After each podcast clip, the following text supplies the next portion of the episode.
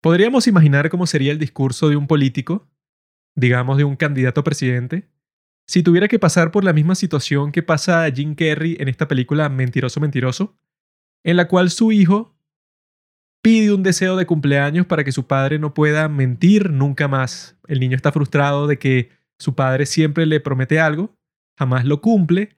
En este caso no fue para su fiesta de cumpleaños, entonces él le pide a los dioses que por favor hagan que su padre no pueda mentir.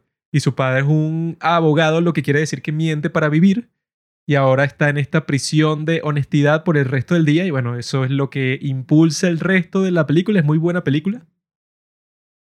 ¿Cómo sería entonces el discurso de un político que estuviera en esta prisión de honestidad? Yo me imagino que sería algo como, queridos ciudadanos, yo pienso que soy mejor que la mayoría de las personas del país.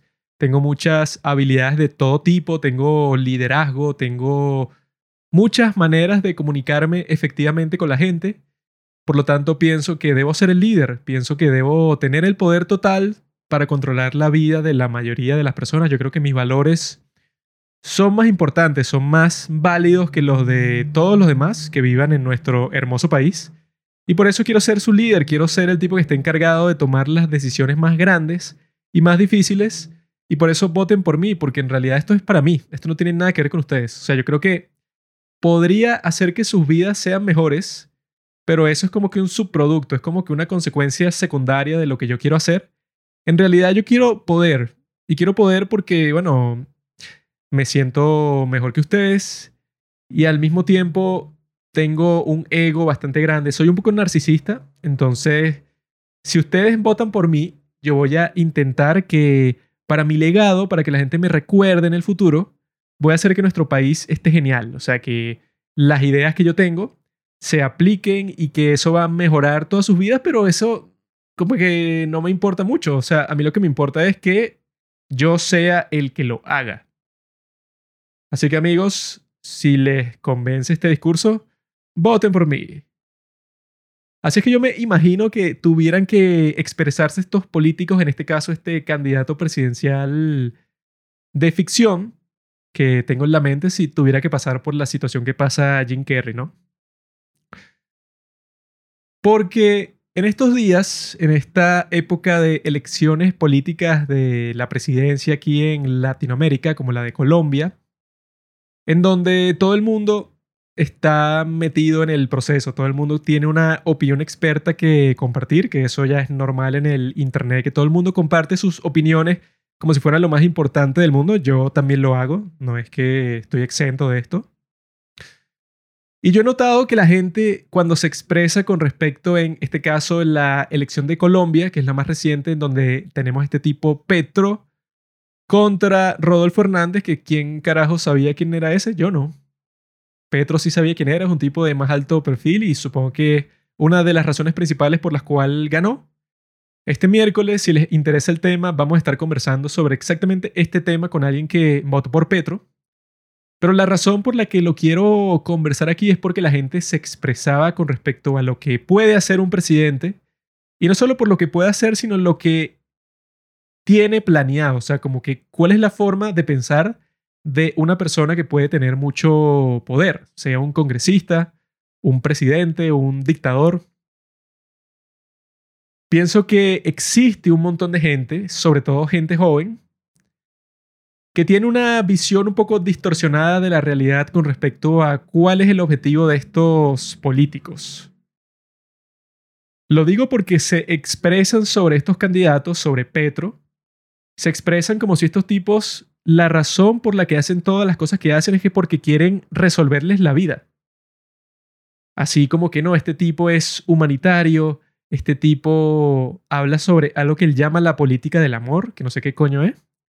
Es un tipo que en realidad él no tiene intereses personales, él no tiene ambición, él lo que tiene es un gran deseo porque Colombia en este caso sea un gran país y él quiere la felicidad de todo el mundo. O sea, él es una persona distinta a cualquiera que tú conocerías el día a día. Él no es la persona promedio, él es un político, él está por encima de ti y no es como las otras personas que tú te conseguirías por la calle, en donde son unos egoístas, que no están en realidad pendientes de qué es lo que sienten los demás, de cómo mejorar sus vidas. Existe un grupo especial de gente que sí, o sea, que están dotados de una empatía maravillosa. Todas las personas que piensan eso, que piensan que una elección presidencial es lo que los separa de la felicidad total, son gente que no tiene la más mínima idea de cómo funciona ningún sistema político y que probablemente no ha leído ningún libro de historia en toda su vida.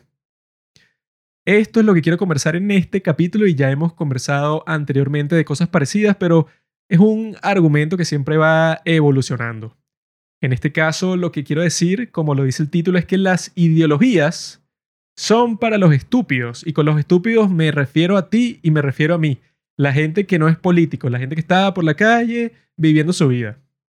¿A qué me refiero con todo esto? Es que una ideología es una narrativa en la cual el sujeto es convencido, tiene una historia de origen así toda épica, toda heroica, en donde él es el héroe y el resto de las personas que lo rodean son villanos que él tiene que derrotar. Es exactamente eso, es un relato en donde te tratan de convertir a ti en un héroe y a la gente del otro bando político son los villanos y los tienes que derrotar. Es una historia épica, es una historia en donde tú tienes todo el poder, eres una persona bastante potente y tienes que derrotar a los del otro bando. Esto, obviamente, como cualquier relato, como cualquier historia, es una farsa. O sea, la Iliada, por ejemplo, es un relato no importa que tan bueno sea, es falso, no pasó, son personajes. Un escritor inventó las cosas que pasaban ahí y lo mismo pasa con las ideologías, pero de otra forma. Las ideologías, digamos, el comunismo, el socialismo, el neoliberalismo, todas estas cuestiones que te tratan de convencer que el mundo en realidad es bastante simple. Es como que, no, bueno, vamos a implementar estas cinco políticas si a mí me dejan implementar estas cinco políticas, estas cinco leyes que ya yo tengo escritas, así como presidente, yo las mando al Congreso y después las firmo cuando se aprueben, entonces yo te garantizo, amigo, que tu vida va a ser manifiestamente mejor, o sea, va a ser increíble. Esencialmente todo va a cambiar para ti, tu vida va a ser un paraíso. Eso es lo que te trata de vender una ideología como el marxismo, que bueno, es la más popular, pienso yo, el día de hoy muchísimos jóvenes dicen que son marxistas, quieren que el mundo sea completamente justo, que sea completamente igual para todos. Del otro lado están cosas como el fascismo, el nazismo, que al mismo tiempo te promete que todo va a estar perfecto, pero para un grupo selecto de personas, de que no, que tu nación es la mejor del mundo, entonces por eso tú mereces estar como que en el trono del mundo entero. Y el resto del mundo son tus esclavos, básicamente. Los marxistas por otro lado, te tratan de pintar toda una narrativa histórica del mundo, de las clases sociales, de que por alguna razón el proletariado es el pueblo elegido que va como que a surgir de las cenizas, de lo más bajo de la escala social, van a surgir y se van a sentar en la cúspide de toda la sociedad y van a organizar la sociedad desde arriba y todo va a ser mejor porque la mayoría de la gente es proletaria, la mayoría de la gente no es dueña de ningún medio de producción, entonces ellos son los que van a gobernar y cuando ellos gobiernen se alcanzará el paraíso en la tierra. Entonces es una historia muy religiosa también, aunque los marxistas digan que rechazan completamente la religión en todo sentido. Su propia historia es bastante religiosa, porque no hay ninguna justificación científica, ni lógica, ni nada que sea como que, ah, no, este grupo de gente que obviamente ya no aplica para el día de hoy, pero la gente lo quiere forzar con toda la brutalidad posible de que no, el proletariado hoy, el proletariado en el siglo XXI. ¿Quién carajo es el proletariado en el siglo XXI? Nadie que viva en el occidente hay proletariado en el siglo XXI, ninguno puede considerarse así porque el día de hoy, una de las características principales de la economía es que la mayoría de los trabajos mecánicos, de las fábricas, todo eso fue movido a sitios en donde los sueldos son mucho más baratos para pagar, donde la gente gana mucho menos, entonces mandan todos los trabajos para allá. Entonces que tú estés, por ejemplo, en Francia, que deben existir como tres fábricas y que no, bueno, reúnanse los proletarios del mundo, es algo que existía en los tiempos de Marx pero que el día de hoy es algo totalmente anacrónico, ¿no? ahí es que ven el elemento religioso que tiene, que es como los judíos, como Israel, como nosotros somos el pueblo de Israel, somos los que fueron seleccionados por Dios para liderar a toda la humanidad hacia la tierra prometida, nosotros somos los mejores y tenemos que estar como que en el puesto de los protagonistas de la historia, básicamente, nosotros somos los que están en el centro de la historia.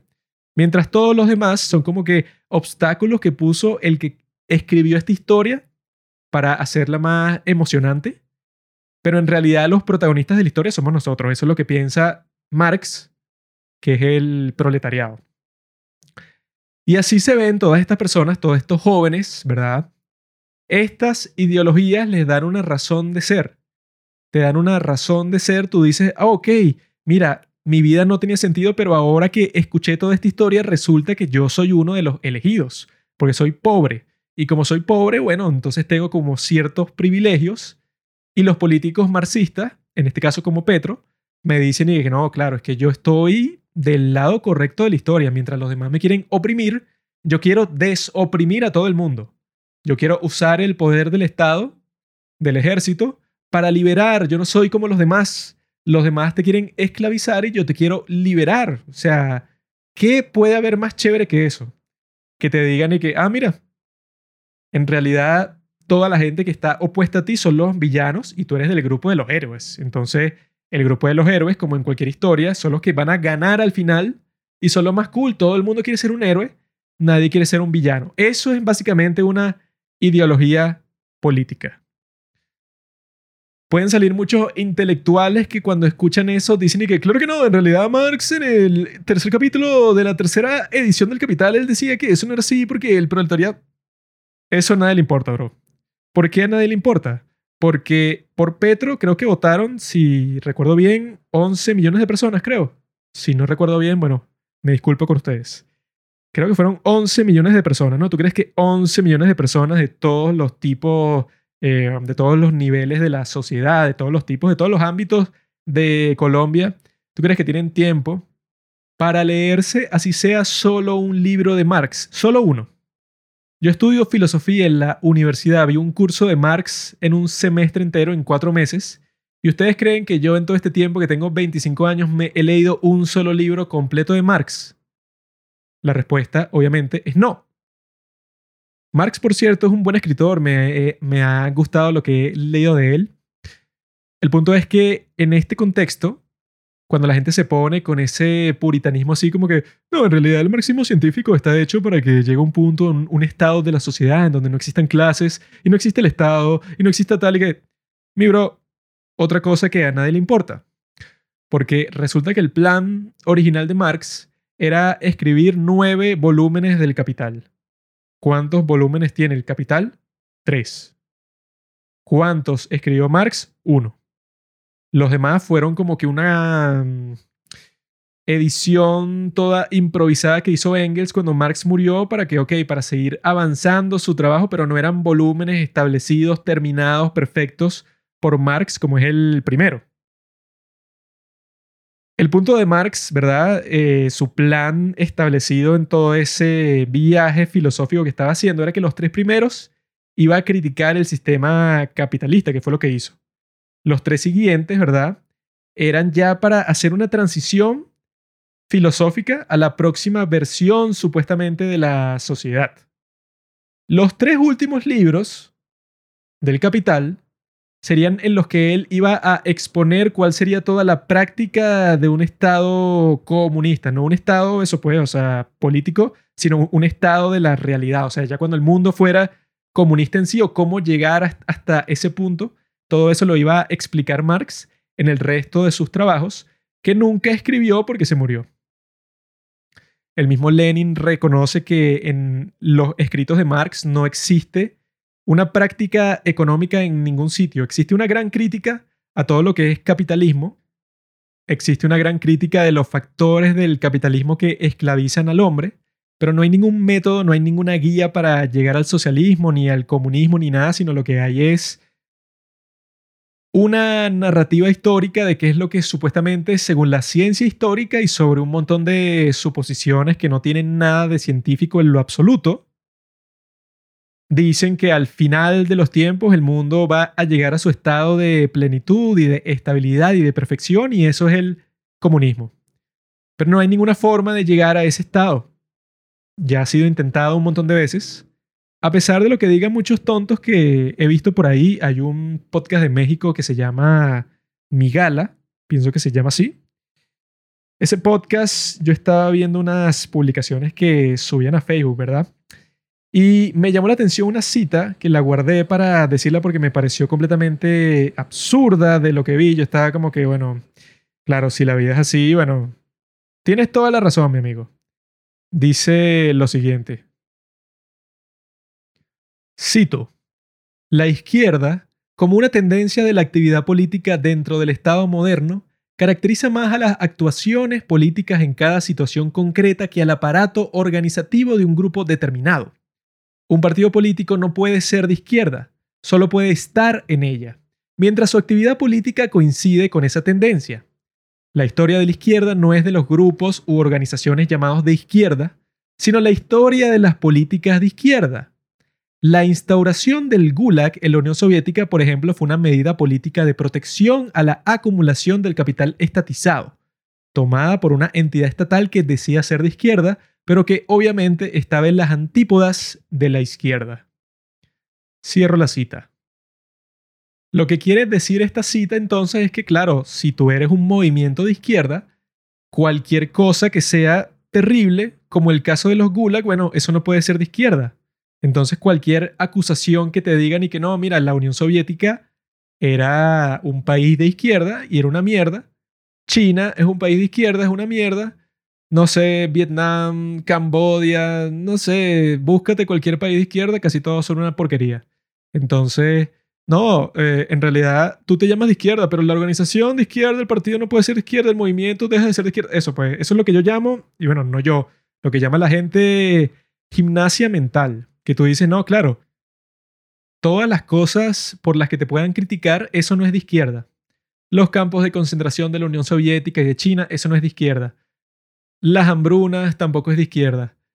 La falta de libertad, todas las dictaduras, nada de eso es de izquierda. Porque la izquierda es perfecta. Ellos solo quieren lo bueno, la igualdad, quieren lo mejor para ti. Entonces tú lo llamas de izquierda, pero eso no es izquierda, bro. Izquierda es bueno, derecha es malo. Si tú ves que en la Unión Soviética hay una dictadura, mientras existe una dictadura, entonces es de derecha. Cuando hay un periodo en donde la vida es chévere, significa que es de izquierda. No puede existir un pensamiento más estúpido que este, obviamente, ¿no? Y no es que lo esté diciendo porque me meto con la izquierda, eso fue algo que encontré en la página de este podcast que el tipo es súper socialista y publica esa clase de estupideces. Por eso es que yo, ok, yo estudié filosofía, ¿verdad? Pero cuando veo cómo la gente usa la retórica y la filosofía para hacer una gimnasia mental, en la cual tú en realidad a través de la filosofía puedes transformar cualquier cosa, así sea lo más terrible del mundo, lo puedes transformar en algo bueno, en algo deseable. Haces un juego de palabras completo ahí, dices que lo bueno es malo, que lo malo es bueno. No, en realidad que no existe ni lo malo ni lo bueno y tú justificas cualquier cosa que te dé la gana en este mundo. Tú dices, por ejemplo, no, es que los chinos han estado en unas situaciones políticas, históricas, sociales tan terribles han sido violados por los japoneses, han estado en un infierno durante todos estos años, este último siglo, digamos. Y entonces ellos que hoy tienen campos de concentración, pero bueno, no se puede decir que son terribles, o sea, no los podemos juzgar por eso, porque han sufrido tanto que en realidad el inconsciente colectivo chino está justificado moralmente en llegar a la conclusión de que es necesario esclavizar a cierta parte de la población, porque una estupidez así podrías encontrarla fácilmente en cualquier panfleto filosófico en donde alguien tiene una posición política una posición moral, una posición ética bastante marcada, pero una posición, como les estoy diciendo, ideológica, en la cual tú ya compraste la historia. Es como una religión. Ya tú dijiste, ok, el líder es este tipo.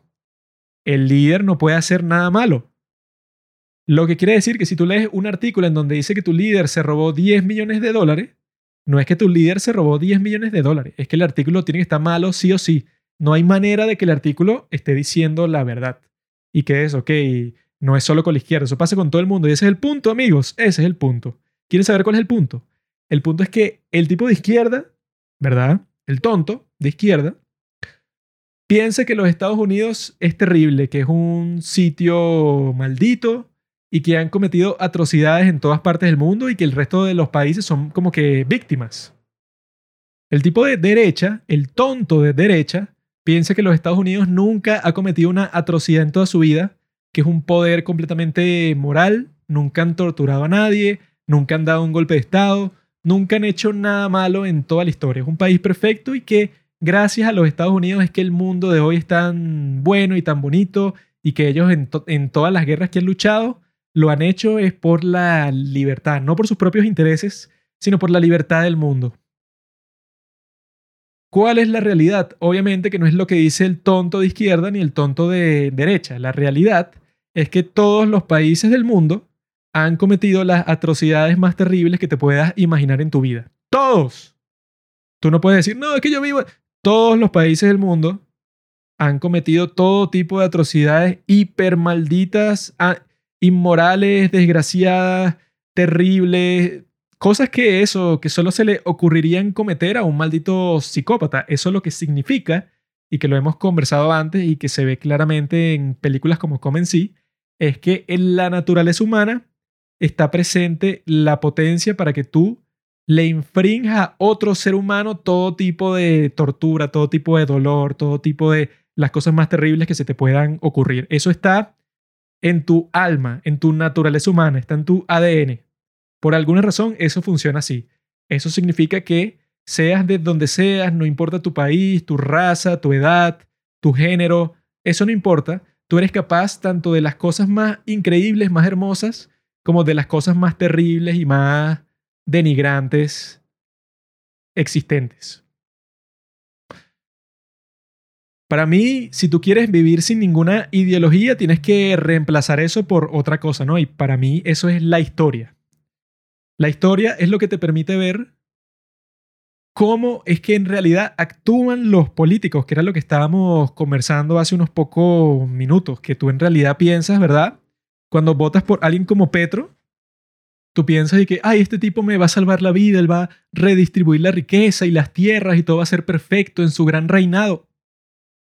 Pensar así es de idiota. Pensar así es de un tipo que está totalmente ideologizado y que no comprende cómo es que en realidad actúan los políticos y que por eso es que se llama así este capítulo, las ideologías son para estúpidos, porque en realidad todas esas historias son para el pueblo, para los votantes, para la gente que no son políticos, que no están metidos en ese mundo como tú y como yo.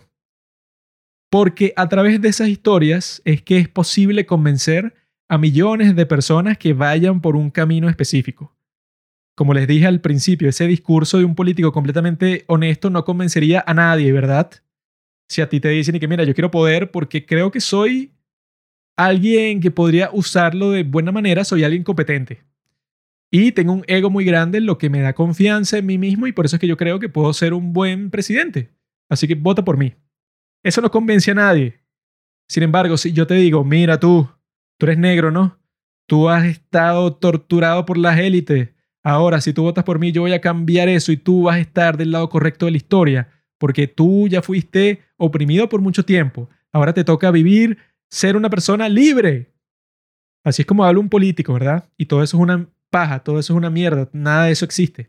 Eso es una historia, porque en realidad, si tú te pones a ver cualquier tipo de ejemplo histórico, y lo pueden ver en todos los países del mundo, más adelante les voy a decir dos o tres ejemplos para que vean, pero en realidad podría decirles 300 si tuviera el tiempo suficiente y si ustedes quisieran pasar aquí cinco horas escuchando ejemplos de que un político dice que no, yo estoy haciendo esto, claro, por el bien de la gente, cuando en realidad en privado le estaba diciendo a la gente que trabaja con él y que no, bueno, vamos a hacer esto porque nos conviene a nosotros para tener más votos en noviembre en las elecciones. Así que funciona en realidad. Por eso es que es patético ver a personas llorando, metiendo la emoción en la política, que es algo a lo, que se refiere este tipo que se llama Gatsat. Es un psicólogo evolucionista, es un tipo que hizo un libro que se llama... Esperen, me he olvidado el nombre, pero lo tengo aquí en mi Kindle. Un momento, amigos.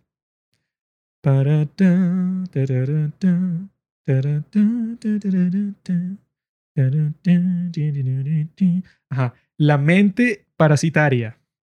Este tipo escribe la mente parasitaria, ¿no? Y ahí él dice que en realidad, cuando tú vas a votar por un candidato, ¿a ti qué te importa si el tipo engañó a su esposa o si se casó siete veces y no le paga pensión alimenticia al resto de sus esposas y tuvo diez hijos y fuera del matrimonio y es un desgraciado y le cae mal a la gente y tal y tal y tal? Eso, en algo como la política, no te debería importar porque el político, el presidente no va a estar ahí para ser tu amiguito. Tú no vas a ir al bar a tomarte una cerveza con él y no van a conversar sobre el partido. No, Tú estás eligiendo a esta persona porque piensas que puede ser un buen líder para el país y como se ha visto en muchas situaciones, bueno, si has tenido contacto con un número decente de personas en tu vida, te darás cuenta que hay gente que es súper desgraciada, súper maldita en muchos sentidos y solo les interesa su propio beneficio y son inmorales y son un montón de cosas y son excelentes en ciertas cosas. O sea, hay gente que es súper desgraciada y puede ser excelente a cualquier cosa que se dedica. Eso no quiere decir que tú por ser una persona inmoral, entonces ya estás descalificado en cuanto a hacer una labor, cualquiera que sea, puede ser excelente y ser un maldito igual, ¿verdad? Pero la gente lo que hace en muchos de estos casos es ponerle al político toda una carga de un montón de cosas de que tú tienes que ser una persona perfecta en mi mente, yo te tengo que ver a ti como alguien intachable para que eso me confirme a mí que tú puedes ser un buen líder.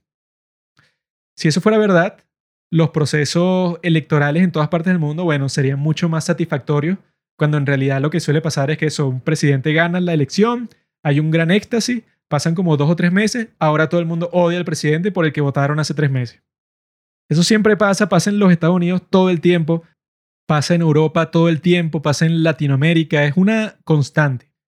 Y yo creo que se origina por eso que dice Gatsat, porque la gente proyecta un montón de valores que quieren que un jefe tenga como si fuera su padre. Yo quiero que este tipo, como va a ser el líder de la nación, entonces él tiene que ser, ¿no? Un tipo presidencial, un tipo que se exprese de esta forma, un tipo que tal. Como decían mucho de la comparación entre Obama y Trump. Dicen que Obama todo el mundo lo veía como un tipo decente, un tipo amigable, un tipo con el que te quieres tomar una cerveza. Y tú vas y votas por él y que, ah, qué tipo tan chévere. Y de repente el tipo en la crisis del 2008 lo primero que hizo, si han visto el documental Inside Job, lo primero que hace Obama, después de decir que es el, tipo distinto y que va a hacer que toda esta gente que causaron que el sistema financiero no solo de los Estados Unidos, sino del mundo colapsara, unos criminales pero despreciables, Obama lo que hizo fue contratar a los tipos que fueron responsables por el problema, que fueron parte del equipo de Bill Clinton, que fueron los que quitaron las regulaciones al sistema financiero. Estos tipos fueron los que Obama puso a cargo, tipos como Larry Summers, para resolver el problema y la forma en que lo resolvieron es dándose trillones de dólares a los bancos que causaron el problema. No solo hizo eso el, nuestro gran amigo Barack Obama, sino que el tipo comenzó la guerra de Libia, comenzó la guerra de Siria, fue el tipo que más ha matado civiles con drones en toda la historia, que era así un porcentaje, creo que era de 90% de civiles que mataban en cada ataque y 10% de gente que sí era parte de los grupos terroristas que estaban buscando.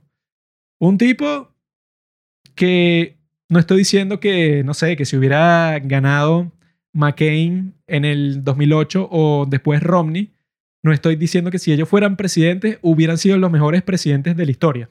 Pero en el caso de Obama, un montón de gente hasta el día de hoy dice que, ay, qué tipo tan bueno, qué tipo tan amigable, qué chévere. Él llegó ahí y causó en realidad un gran hito en la historia de los Estados Unidos. Fue el primer presidente negro y el tipo que si a los 10 días siendo presidente le dan el premio Nobel de la Paz. ¿Por qué? ¿Quién sabe? A esto es lo que me refiero, que, ok, un tipo que se vea todo chévere, todo fino, mira, este tipo, ay, qué bueno es llega presidente y hace todas esas barbaridades increíbles. Trump, que casi cualquiera puede estar de acuerdo que el tipo moralmente es un desgraciado, el tipo ha hecho todo tipo de estafas, chanchullo, el tipo ha dejado embarazadas, no sé, unas mujeres por ahí, tiene acusaciones de abuso sexual, es un tipo grosero, misógino, etc. Ahora, dígame, ¿qué guerra comenzó Trump? ¿Qué guerra hizo Trump? ¿A dónde mandó tropas? ¿En qué país entró? ¿Cuántos civiles mandó a matar? ¿Qué hizo Trump? Trump, quizá tú puedes decir que es culpable por, no sé, por hacer que las tensiones en los Estados Unidos, las tensiones sociales subieran antes y durante el COVID. Ok, di lo que tú quieras, pero no está ni cerca de las cosas que hizo ni Obama, que comenzó un montón de guerras y hizo eso, pues no castigó a los criminales del 2008, la peor crisis económica de no sé qué, si en un siglo. Bush, antes que Obama, también comenzó un montón de guerras. Entonces, la guerra de Afganistán, la guerra de Irak. Entonces, ¿qué es lo que nos dice esto? Que, ay, mira, el político sí es amigable, ay, qué sonrisa tan bonita tiene. Cosas como esas, cosas como la moralidad, cosas como que, ay, ¿cómo tú ves a esta persona, si te cae bien? Todo eso no debería ser un factor importante dentro de la política porque ya se ha demostrado un montón de veces que eso en realidad no significa nada. Que en el resto del periodo, cuando en realidad se ve de qué está hecha la persona, cuáles son sus acciones, eso es lo que tú le tienes que prestar atención desde el primer momento. Con respecto a lo que estaba diciendo, entonces, ¿cuáles son los ejemplos históricos en los cuales la gente piensa que el político está haciendo algo por una razón, pero en realidad en privado esa razón no tiene absolutamente nada que ver, nada que ver con lo que él está haciendo? El ejemplo principal que tengo es la revolución cultural de Mao. En este caso, la mentira está justamente en el nombre. El tipo no tenía la más mínima intención, no estaba pensando en ninguna cultura, ninguna revolución, ninguna nada. Los historiadores el día de hoy le están llamando en realidad la gran purga. La revolución cultural suena mucho mejor, ¿verdad? Que la gran purga. Nadie apoyaría nada llamado la gran purga porque van a pensar que tú quieres matar a un montón de gente por cualquier razón, pues, o sea, pero que tu objetivo principal es matar. Y ese era el verdadero objetivo. Pero no lo promocionaba así, sino que el tipo creó toda una estructura, todo un montón de grupos de gente, guardias rojos les decían, eran estas personas estudiantes que iban para los colegios, sacaban a los profesores a la fuerza y los abusaban de todas las formas posibles, los avergonzaban les caían a golpes, mataron a muchos de ellos. ¿Y cuál era el objetivo de Mao con todo esto? El que le decía a las personas y que no, vamos a terminar con las cuatro mentiras, las cuatro antiguas mentiras, que era algo así como que eso, las antiguas costumbres, las antiguas tradiciones, las antiguas opresiones, puros nombres así, ¿no? La excusa que les decía a las personas era que todas estas tradiciones culturales, todas estas cosas milenarias, todo lo que llaman el confucianismo que decía cosas como que tú tienes que respetar a tus mayores a como de lugar, es lo más importante, que tú le rindas respeto a tus padres, a tus profesores, tienes que ser básicamente un esclavo con respecto a ellos, cualquier cosa que ellos te digan, cúmplela. Un montón de reglas así bastante estrictas, ¿no? Y Mao lo que decía, una forma muy directa de motivar a los jóvenes sobre todo, era que no, eso en realidad es inválido. El marxismo, el comunismo ha reemplazado todo eso. Así que ustedes, bueno, para hacer énfasis en todo esto, vamos a quemar las escuelas, vamos a sacar a los profesores, vamos a caerles a golpe, avergüéncenlos de todas las formas posibles, porque ellos durante toda su vida han tenido esta autoridad falsa que les da el confucianismo. Vamos incluso a quemar la casa de Confucio, vamos a destruir todos los grandes tesoros de la historia de China, vamos a destruir todo eso, vamos a olvidarnos de nuestra historia, porque es una historia terrible. Entonces ustedes pueden leer sobre la revolución cultural y sobre cómo trataron de desaparecer completamente toda esa tradición.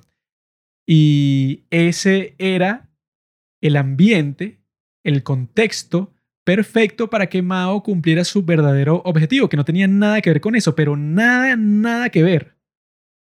Yo lo vi en su biografía y la realidad es que Mao en ese tiempo, si recuerdo bien, eran los años 60, finales de los años 60, pienso. Mao en ese tiempo había caído, ¿verdad? Ya no era como que el tipo el rey supremo, ya no, ya no era como que el tipo que todo el mundo respetaba y que todo el mundo temía, que tenía el control de todo en China. Ya no era ese tipo porque él causó la muerte de 40 millones de personas durante la hambruna más grande de toda la historia y todo fue por su culpa. hubo una cuestión que llaman la reunión de los 7000 cadres. Los cadres son esos, los administradores principales del Partido Comunista, en donde a él lo pasaron a segundo plano y en realidad los que hacían las políticas desde, ese momento eran este tipo que se llama Deng Xiaoping y Liu Xiaoxi.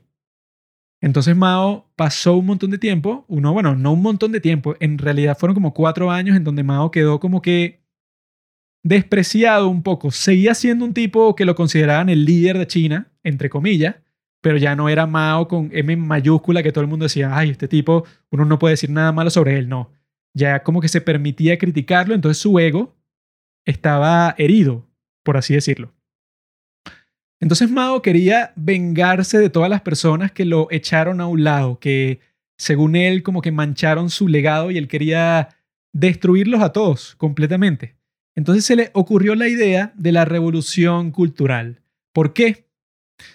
Porque si tú creas un ambiente en donde todo el mundo quiere destruir las viejas costumbres, quiere destruir los viejos liderazgos, todo lo viejo, ese era el punto, destruir todo lo viejo, entonces ese es el ambiente perfecto para tú acusar a todas las personas que te despreciaron, a todas las personas que te quitaron el poder que tú tanto luchaste por conseguir. Bueno, ese va a ser el ambiente social perfecto porque si Mao trataba de hacer eso sin ninguna revolución cultural, la gente lo iba a ignorar o quizás los sacarían completamente del partido porque dirían y que mira, este tipo acaba de ordenar la muerte de un montón de líderes del partido o los mandó para una cárcel. O sea, el tipo se volvió loco y vino con su ejército personal para meter preso a un gentío del liderazgo del partido.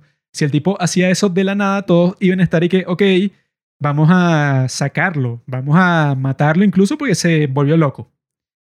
Eso es lo que hubiera pasado en un momento normal.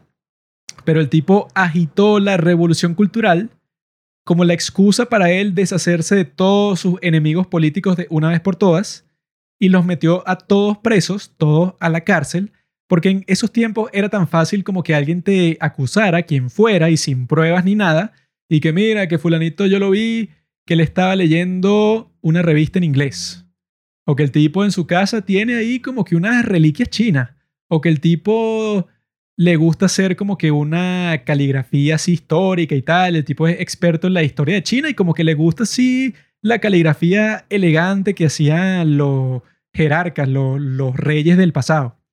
Tú le podías dar esa acusación que suena como una estupidez a cualquier persona.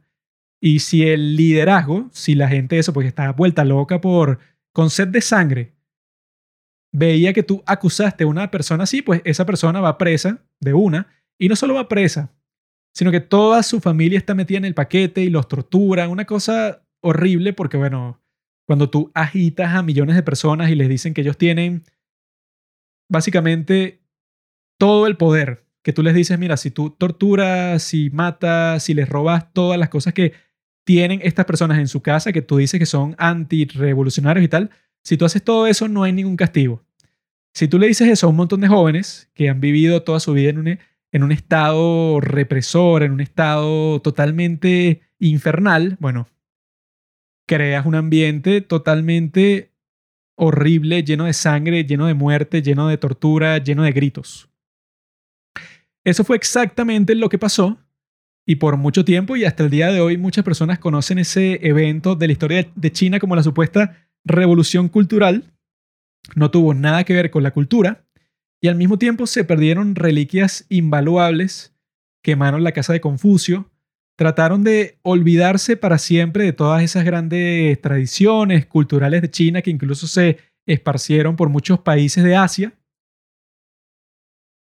Quemaron todo tipo de libros antiguos, y no solo libros antiguos, sino libros. Cualquier tipo de libro que encontraban en la casa de una de estas personas que acusaban era quemado se consideraba que si tú querías consumir cultura, ya tú eres como que un, enfermo, un aberrado, un tipo que necesitaba reeducación. Incluso al presidente del Partido Comunista el día de hoy, Xi Jinping, ¿verdad? Lo mandaron a estos campos de reeducación porque su padre era uno de los miembros del partido que fue purgado por Mao, que no lo mataron, pero que lo mandaron, eso, lo desterraron de la posición de liderazgo y lo mandaron a prisión. Entonces a su familia la mandaron a un campo de reeducación porque supuestamente estaban contaminados por estar relacionados con este tipo. Este es el ejemplo principal de este comportamiento que se ve en todas partes del mundo. En la Unión Soviética también está eso de que a Stalin le preguntaban y que tú leíste los libros principales de Marx, El Capital, el tal y tal. Y él decía, 100% honesto y sin pensar que era una barbaridad, que no, que él no había leído nada de eso. Él decía, no, bueno, ok, nosotros estamos guiados por esta ideología, por esta serie de cosas, pero no es necesario que yo me lea, ¿no? Que yo tengo un método así, que yo siga en todas mis decisiones, que yo voy a hacer tal y tal y tal cosa, porque Marx dijo hace 100 años que nada, nada de eso. No tenían pensado nada de eso y nadie lo tiene. Siempre que en esas circunstancias, cuando tú llegas ya al poder y tienes que tomar todo tipo de decisiones pragmáticas, sería absurdo, no tendría ningún sentido que tú dijeras y que, ah, bueno, ok, hay un elemento importante del que yo me tengo que hacer cargo aquí, que tiene que ver con algo que pasó en esta comunidad, pero no. Un momento, déjame leer aquí, ajá, la página 165 del libro, ajá, ok, de Marx, en el, en el Capital, él dice que el hombre debe ser, ok, ok, ya sé qué hacer. Nadie actúa así, nadie. Ningún político de la historia, nadie que haya llegado a un puesto de poder les garantizo que actúa de esa forma tan ideológica. La gente que en realidad llega al poder, que llega a ser presidente, que llega a ser senador, congresista, tiene un modo de pensar muchísimo más pragmático y que eso tenemos que ver las cosas desde la perspectiva del tipo que quiere ser político. Él quiere convencer a millones de personas de que algo es verdad desde la perspectiva de nosotros, que somos los que votamos, nosotros vamos a ser convencidos. Pero ¿qué nos hace pensar que ese tipo que nos quiere convencer es alguien totalmente distinto al resto de las personas? Que, como dije al principio, no podemos pensar, no, claro, ese tipo que nos quiere convencer, no, el tipo es distinto. Él no tiene sus propios intereses, él no está haciendo esto por ninguna razón personal. Él, que así es siempre como tratan de venderse estos políticos.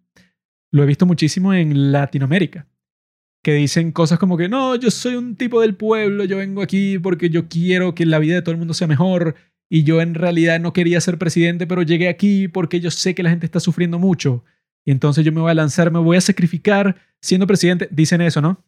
Y entonces después tú ves 10 años después y entonces ves que el tipo de presidente, bueno, de alguna forma ingresó 10 mil trillones de dólares.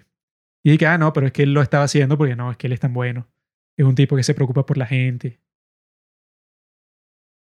Por todo esto es que, en mi opinión, un político que yo diría un tipo que tiene que ser así, alguien que se comporta de la manera que tiene que comportarse, un tipo que sería un líder bastante efectivo si llega a la presidencia y por eso votaría por él, es un tipo que no sea ideológico, un tipo que en realidad tenga habilidad política, habilidad para convencer a la gente habilidad para unir a las personas y tengo a una persona particularmente en mente cuando digo todo esto. Se trata de Franklin Delano Roosevelt, la única persona en toda la historia de los Estados Unidos en ganar la elección presidencial cuatro veces. Este tipo, si tú te pones a ver la historia de su presidencia desde el principio, él no se lanzó con ninguna plataforma ideológica. Él era del Partido Demócrata, ¿verdad? Y las promesas de campaña era que él iba a arreglar la economía porque lo que pasó con la crisis económica fue algo totalmente catastrófico para los Estados Unidos. Puso en riesgo incluso el sistema capitalista en sí, estuvo a punto de colapsar. Y él sabía que estaba a punto de colapsar y que tenía que hacer algo. Y él, digamos que en el contexto histórico, no tenías un comunista de un lado y a un capitalista del otro, por decir algo. Tenías de un lado a alguien que no quería intervenir en la economía y Franklin Delano Roosevelt sí quería intervenir en la economía. Veía que las personas estaban sufriendo muchísimo. Entonces el tipo cuando triunfa tiene la habilidad increíble de que él al principio, bueno, llegó bajo la plataforma de que vamos a estar todos unidos, demócratas y republicanos, para resolver este problema que nos afecta a todos y que está poniendo en riesgo todo, la legitimidad del gobierno, el sistema capitalista, nuestra influencia en el resto del mundo. O sea, puede ser algo totalmente catastrófico para el país. Así que vamos a pasar una serie de políticas para resolver esto o por lo menos para ralentizarlo, para que nos dé tiempo de saber cómo, eh, cuál es el rumbo que vamos a tomar. Entonces el tipo hizo algo increíble y básicamente creó el sistema de los Estados Unidos del día de hoy, creó el seguro social, quitó la conversión del oro al dólar, ese el gold standard, para que eso le permitiera a él imprimir todos los dólares que quisiera para financiar los programas sociales, para ayudar con el desempleo, ayudar con todos estos créditos que se vencieron, entonces la gente está en bancarrota y sin casa y sin comida y sin nada. Era una situación totalmente crítica que necesitaba una serie de medidas que muchos considerarían peligrosas para la democracia. Incluso lo llamaron dictador muchas veces, pero el tipo pudo mantener el equilibrio de que, ok, yo los ayudo a ellos, ayudo a todas estas personas que están sufriendo, y durante mucho tiempo tuvo la buena voluntad no solo de su propio partido, sino que la gente del otro partido también votaba por las leyes que él proponía. Ahí hubo un trueno. Luego de eso, él llegó a una especie de compromiso con el Partido Republicano y fue una clase de cambio de rumbo, que fue que dijo que, ok, yo ya hice este gasto bastante grande en todas estas políticas sociales, existe ahora el seguro social, existen ayudas de todo tipo para los pobres, hizo toda esa clase de medidas que ayudaron muchísimo a la gente. Pero después él dijo que, ah, ok, ahora déjame ponerme en línea con muchas de las políticas republicanas que yo creo que son buenas y que son de, de beneficio para el país. Entonces él pasó una serie de leyes de responsabilidad fiscal, de no gastar todo el dinero del mundo en todo tipo de cosas, de reconciliarse entre unas controversias muy grandes que existían entre los dos partidos y entonces él invitaba a cenar a congresistas de los dos partidos para arreglar todos estos problemas. Un tipo en realidad admirable porque el tipo tenía todas las habilidades políticas que existen, podía crear todo tipo de acuerdos, de tratos a través de diálogos, era un tipo muy habilidoso. Y yo creo que para ser así, para que eso sea posible, no puede ser un ideólogo, no puede ser un tipo que diga que la única verdad es la que dice Marx y por eso es que yo con estas políticas solamente voy a hacer esto y por eso hay mucha gente así, gente que llega a la presidencia Espero que Petro no sea así. Al parecer no es así por lo que he estado viendo últimamente.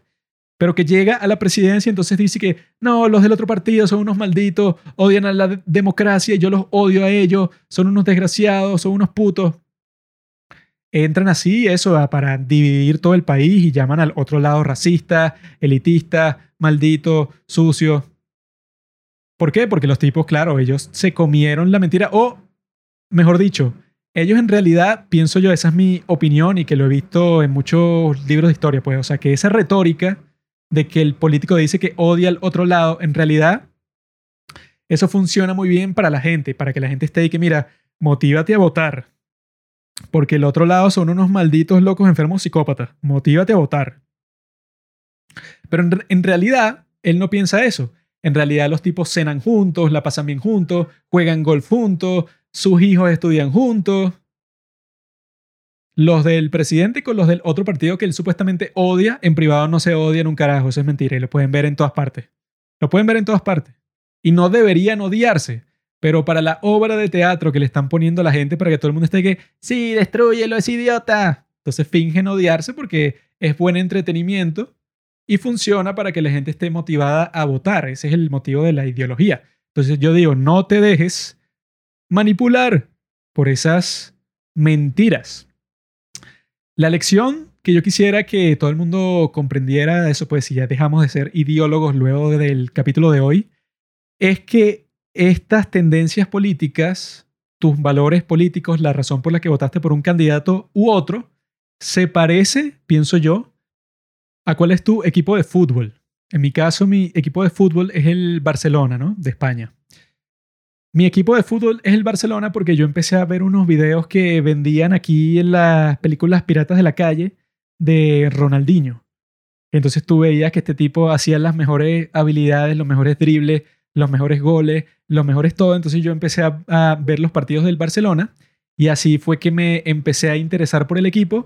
Y después vino Messi y tal, pero al principio fue porque, coño, porque vi unos videos, unos DVD de Ronaldinho haciendo unos dribles. O sea, antes de que usar así YouTube compulsivamente, bueno, eso era lo que existía.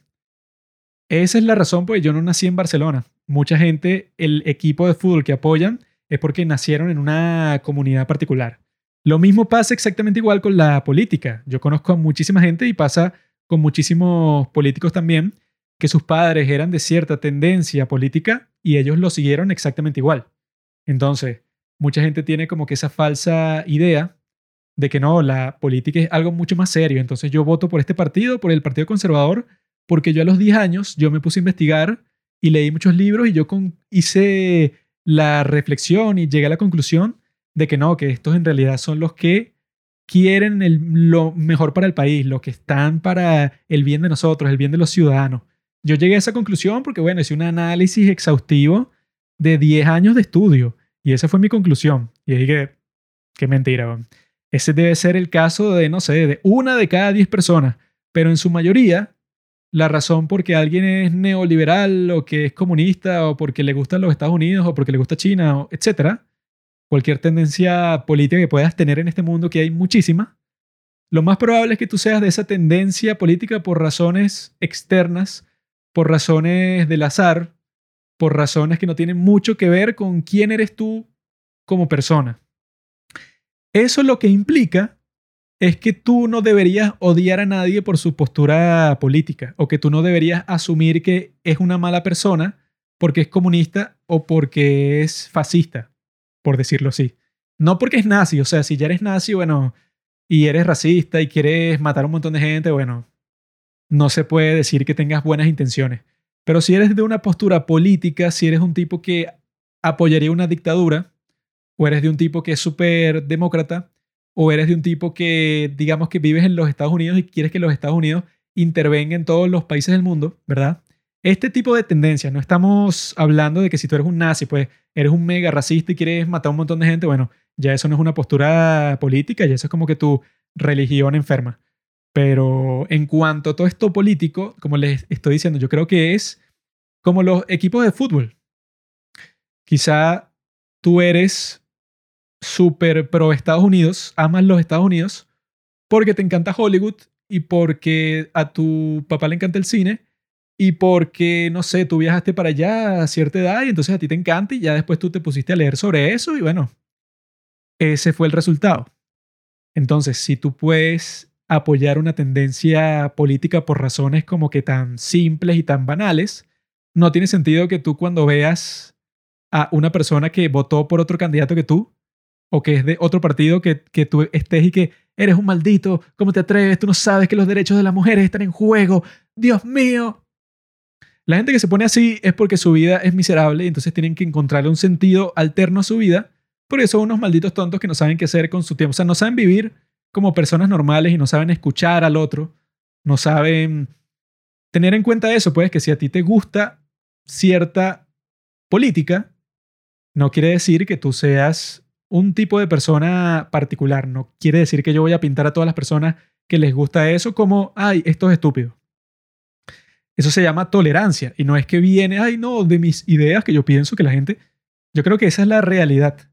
Porque si es verdad lo que yo digo, que esa elección política se parece, no es exactamente igual, pero se parece a como a uno se encariña con un equipo de fútbol o la razón por la que tú tienes una película preferida, que no tendría mucho que ver, no, es que esta es la película que está mejor filmada. En realidad lo que pasa en ese caso es que, bueno, es tu película preferida porque emocionalmente se conectó mucho contigo, o porque tú la viste con alguien especial, o porque en el momento que estabas tú en tu vida como que te, te habló, te llevó un mensaje que te voló la cabeza en ese momento por cualquier razón. Entonces no es no es que la gente cuando dice eso, pues no, mi película preferida es tal, porque claro, yo después de ver 500.000 películas y de hacer análisis de cine y hacer todo esto, entonces yo hice una fórmula matemática para decir que mi película preferida es...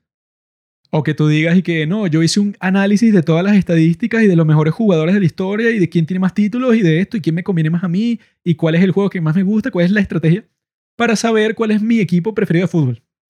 Eso es mentira. Existirán tres personas que lo han hecho, pero la gran mayoría es de un equipo de fútbol porque casualmente comenzó a ver sus partidos.